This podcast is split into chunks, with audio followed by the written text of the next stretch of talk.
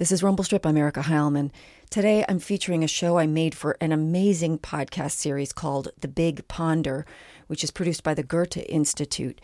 They work with radio stations and independent producers in the US and in Germany, and the programs reflect on abstract ideas and phenomena through hyper local stories. They also explore dynamics between the two countries, the United States and Germany. I encourage everyone to check out The Big Ponder. You can find it wherever you get your podcasts, and I'll put a link to it on my website. So, here is the story I made for The Big Ponder. It's called The Farm. Welcome.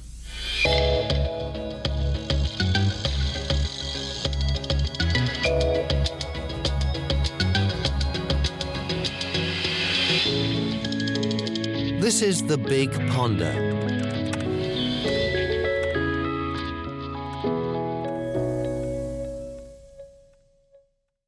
This is Ira Karp. On May 2007, there was a marriage of Maria and Josh. Your parents? Yes. And Maria was about to have Ira in, in her belly. The baby small Ira was in the belly of Maria's and then the midwives came and turned the baby right side out.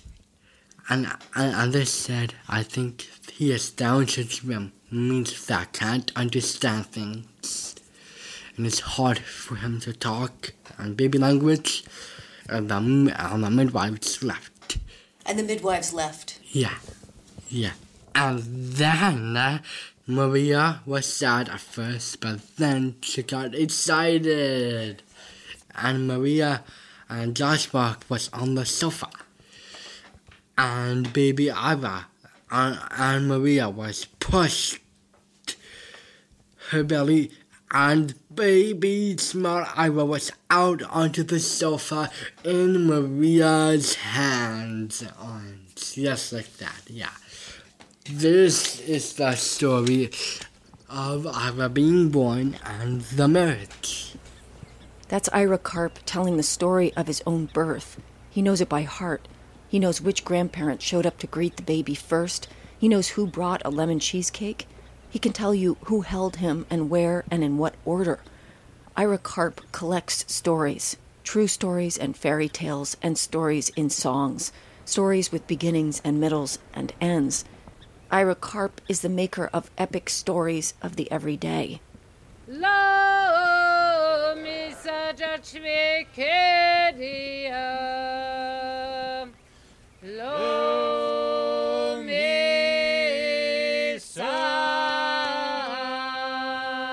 These are Ira's parents, Maria and Josh, singing to their sheep in the meadow out behind their barn just before the spring lambing season. They have a small farm in northeast Vermont, a place we call the Northeast Kingdom. It's a wild, deeply rural place, even for this rural state. The winters go on forever. Ira's grandfather, Peter Schumann, lives in the next town over. In addition to being Ira's grandfather, Peter Schumann is also the director of Bread and Puppet Theater, which is based in an old farmhouse. Ira spends a lot of time with his grandfather, making apple fritters on an old wood cook stove and telling stories about important things.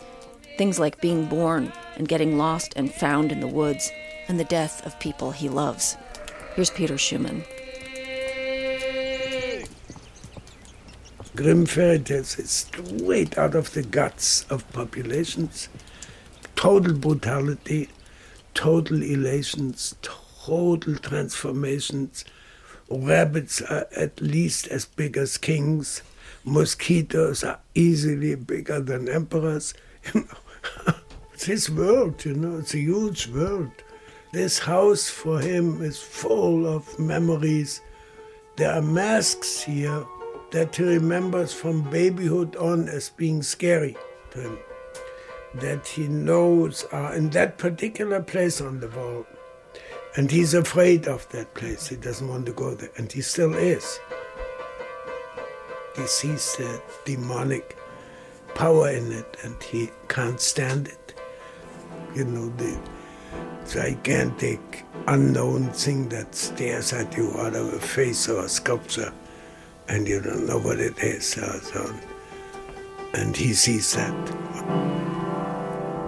When uh, the moon was risen, Hansel took his Gretel sister by the hand and showed her how they could follow Like the pebbles. Oh, I see one. Yeah, I see another one. And they followed the pebbles and they reached their cottage at daybreak. Here's Ira's mom, Maria Schumann. I think everybody loves stories. What's different about him than like a regular kid is that he dives deep into a story not for a day, not for a week, but for months and maybe even years. Like he just dives deep into these stories. It all started with Goldilocks. I think that was the first story, you know. And he he would tell the Goldilocks story and he just told it the regular old way.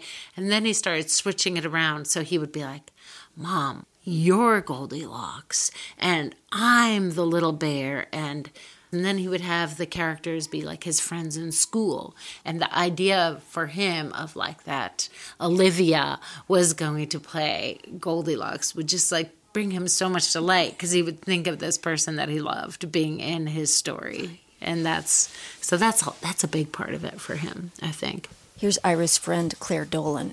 I think telling stories is a way that it's like a super basic human, you know, it's a, a thing that defines us as humans, the way that we tell stories. And it's our way of making sense of the world and underst- it's I think it's our way of thinking. Uh, it's our way of understanding by taking sort of uh, sensory input and experience and sort of chaotic inputs and and, and happenings and we we turn them into a sequence of events and we attach pictures uh, you know mental pictures to those sequences of events and those become thoughts. Those become a way of understanding a thing. I just remember my dad reading charlotte's web to me when i was a little kid. He would read he's a great reader and he would use different voices for the different characters. He's very good at that. And he'd get to the end of the chapter and i would beg him to read another one you know just in one more chapter dad half more three more pages you know and i just remember desperately wanting more of the story like food or a drink of water or something like you just want the story you want it. Again, here's Maria. Uh, I mean, after, okay, let's say after like four months of one story, do you get tired of the stories? Of, of, of oh, yeah, definitely. I definitely get tired of the stories. But it's also, I have that little thing in my head where I'm like, oh, maybe we could make this into a show. So last year we did that with Rapunzel. So we had been, every walk that we took was a Rapunzel walk for a really long time. Then I was like, let's make it into a show, Ira. And so we made it into a show, and it was really fun to do that. And we've done that with a few other things. And where did you perform Rapunzel? At Bread and Puppet, yeah, outside on the circus field, and again, I was all the boring parts. Yeah, I was, I was the father and the prince, and he was everybody else. Rapunzel! Rapunzel! Use your imagination. He's now playing Rapunzel and the scary witch at the same time. Yes. Rapunzel! Rapunzel! Let down your hair. Go ahead. Okay. Jack, where were you born? I was born in a little town called Lüben. L U with two dots over it, B E N in Silesia. That's in Germany. Also, there was a big war, so, so you have was starting just about then. There, there is a different thing though, like where he he tells, he likes to talk about. I think because he's had some death, uh, old age, and death in his life. He really one of his favorite stories is talking about when you were younger and he loves to talk about everything when you were younger when when you were younger when we were younger when grandpa was younger when granny was younger what happened and what did we do no when you were 11 years old yeah and what's what was school like When I was 11, I was what's called a refugee. And it was like a refugee school. It was a village school, a one room schoolhouse. Um, what did you eat for breakfast? and but when I was 11 years old, I think the main food was turnips. And we were sick and tired because my mom had only turnips and everything was turnips. What did you eat for lunch? Definitely turnips. Next question. What did you eat for supper?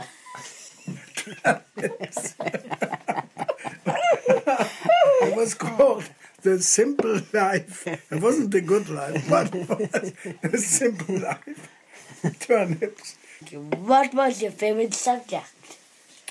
Were probably fairy tales, Grimm fairy tales.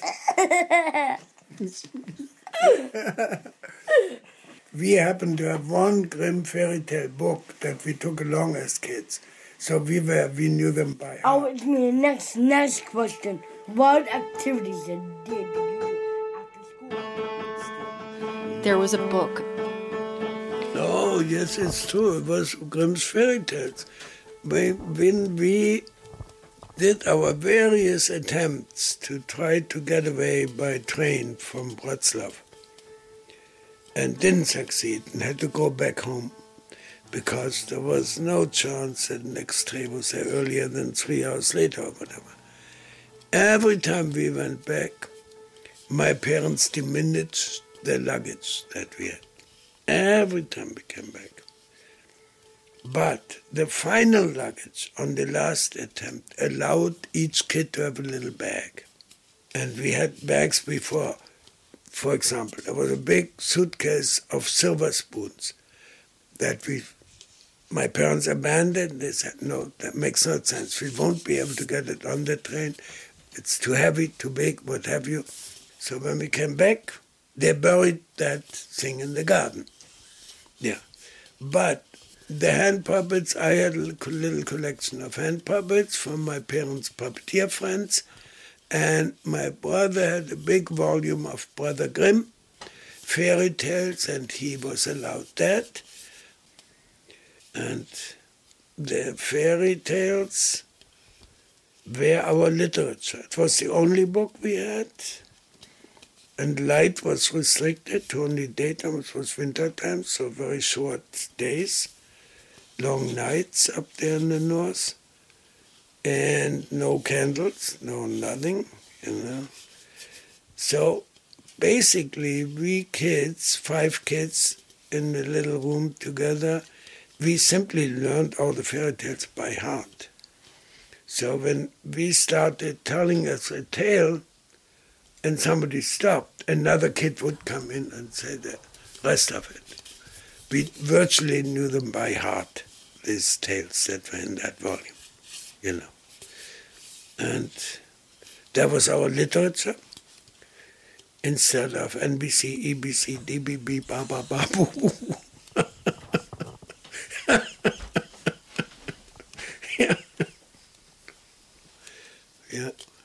Lying in the dark and reciting fairy tales to each other. No, that's unforgettable for me.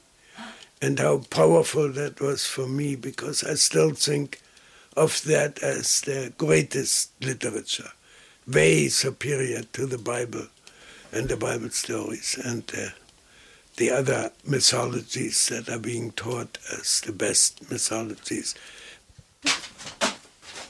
What? How are you doing? Fire, how are you doing? Okay, okay. Life is harrowing. So so we need to have stories that are harrowing and and and it's a kind of a rehearsal, right? It's a way of like rehearsing the experience of of of tragedy and violence and despair and horror that are a part of life. So you can get it in a story it's like a mini rehearsal and then you see how it's a thing that can be told and and then it's it's less terrifying or something or it's a it's a way of being able to to practice managing those things in life right you're like oh my God, I've been left out in the middle of the woods, abandoned by my parents. I don't know. I feel like it's like dreams. Dreams are sometimes for me rehearsals for, you know, practices for dealing with the trials and tribulations of daily life. And my dreams are often a lot like Grimm's fairy tales. Like, oh, the crow ate my hand off. Now, how will I drive to work? you know, you gotta gotta prepare for that. Shit happens all the time. And so, in during the night when the parents were asleep, Hansel woke up, put on his jacket, and stole outside. The moon was shining brightly, and the bread pebbles were on the ground, silver pennies. Hansel picked them up, and he stuffed his pocket with them. Then he went back inside and, and went back to bed. And let's sleep a little more, okay? And in the morning, before the rooster crows, the stepmother came to wake the two children. She ordered them to to make the kids get up out of bed. I think Ira is a very lucky child because he's surrounded by a lot of people who love him dearly and are interested in having conversations with him and interested in hanging out with him and perhaps he sees it as sort of this beautiful smorgasbord of of characters who you know appear and disappear and show up for dinner and you know who he runs into in the village you know uh, general store. And and so it's we're sort of like a, this vast um, cast of characters um, with and many of us are quite eccentric.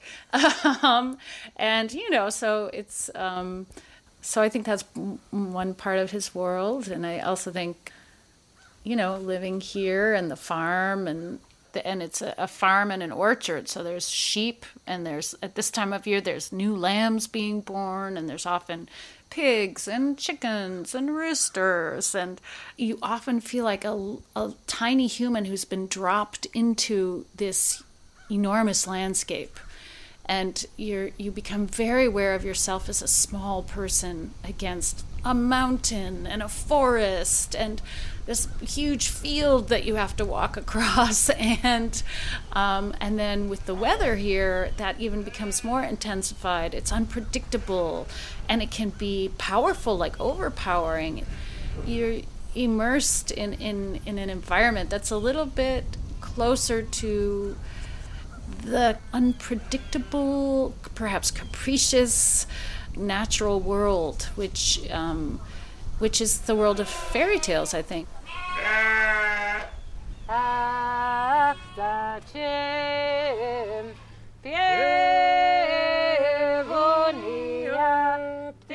I have been singing my whole life, and um, I started singing as a little kid with my mom, and she would take me to shape note sings, and I would sit on her lap, and I learned all these German songs because she knew a lot of German songs from when she was a kid and had lived in Germany, and some Russian and Slavic songs, and also Josh, my husband. We actually met each other and fell in love through our love of singing, and especially Georgian songs from the country of Georgia.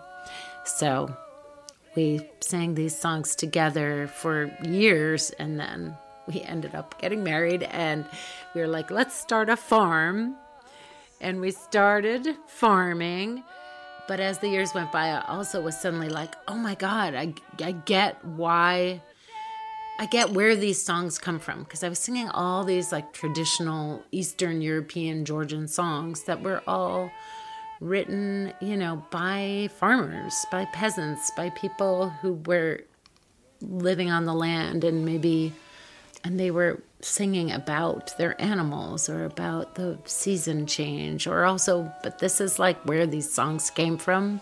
And suddenly it just seemed to make sense to to sing them in this context like on the land like let's sing to our apple trees let's sing to our sheep let's sing at dawn to the grass in the field to mark the passage of the seasons. And so it was natural that when Ira was born, we would sing to him.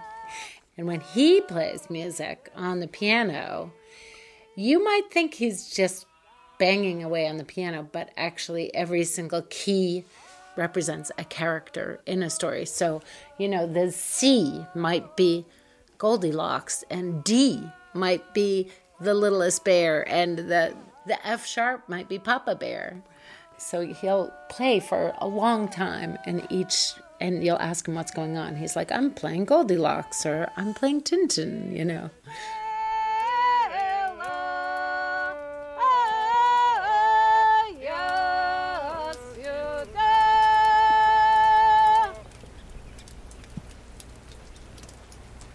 You go for walks?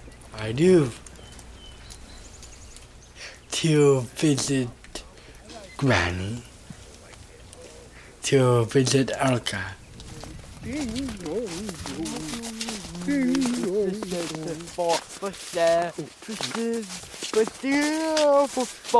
There's a memorial in the pine forest for dead friends and family in our bread and puppet community. And it's just pine trees. There's just like tiny little sections where maybe some trees fell down and there's something else growing, but it's incredibly beautiful because the trees are really tall and and have no branches down low. They only have branches like way up high. So you look up and you can just see them like swaying in the wind, and and you can see little bits of blue sky up there. It's a very beautiful place, and because there's a there's like a little village filled with memorial houses for people um, who are part of our community, and so it has this feeling of um, hmm, it's just a a special place because that's where they are and that's where people go to think about their dead. And my mother died last summer, and that's just been a big, huge event for all of us. And we buried her in the pine forest, so she has a grave there.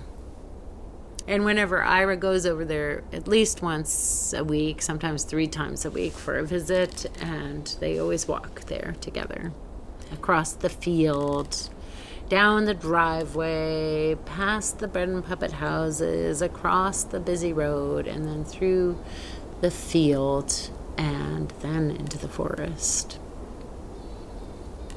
He really thinks of Granny being there, like in that physical place, and that he can actually talk to her. Yeah. But he has also figured out that she lives in that subterranean basement apartment there, but her spirit has flown out already. So somewhere else. He made that connection. I don't know what he imagines with it, but he has used these words. Yeah. Cheese first. Macaroni and cheese first. Macaroni and cheese. First. Yeah, where's bacon? Oh, good. And now- Happily ever after. Happily ever after. Well, the pine forest walk is when you walk down to the farm uh, and across the blacktop, and then on top of that hill, you see the, the pine forest. You go on the grasses, and then you go up on a hill, hill, hill. Then that's the edge of the pine forest. Then, and Grandpa knocks the door of the ravens. He knocks the door of the ravens. Yeah. Why? Why to let permission? To ask permission. Yeah. And then after that, we went in the pine forest and there's Granny gravesite. Grandpa, go ahead. Yeah, I am going there. You have to knock our building doors. Oh, we have to look at the raven doors. Yes. That's right. You, I have to let you permission to go to the basement. He retells the story of her burial and her decline, her last stroke and the one stroke before that in great, great detail. He's obsessed by detail of those stories and he wants them. So he retells them again and again. He remembers the names of the nurses that came to pick up, you know, the ambulance driver, and all that. All part of his vocabulary. The story of the going to the telephone, calling for 911, getting somebody to come here, who it is who came, all that. That's his life, these stories. That's his life. Dear God, Granny, sleep well. I miss Granny so long. Do you think you will get Granny back? Yes, Yeah. I, I'm, I'm getting Granny back. Maybe. But different, right? Different. Different. Okay. Sleep well in your resting place, but we'll soon come to visit you at summertime. But also in the springtime, too. Right? Yes, and during your husband's birthday. Also. Why? yes, we will come. Yes. Yes, I think so. That's fine.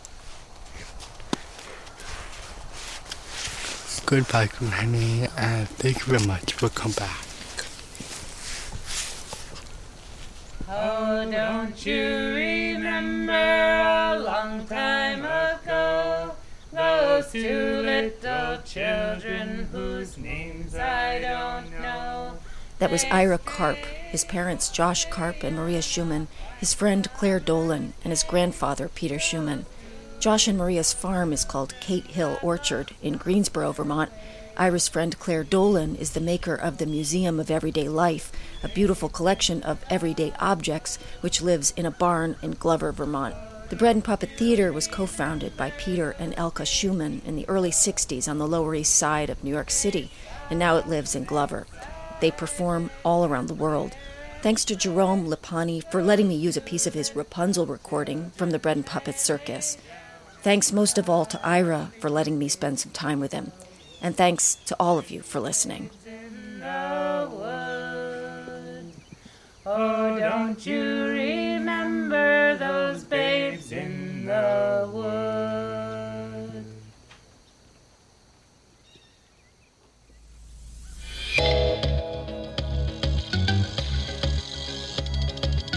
You've been listening to The Big Ponder. This transatlantic podcast is brought to you by the Goethe Institute in collaboration with the Bertelsmann Foundation and Rundfunk Berlin Brandenburg. Thanks to all our friends on both sides of the Big Pond that make this series possible.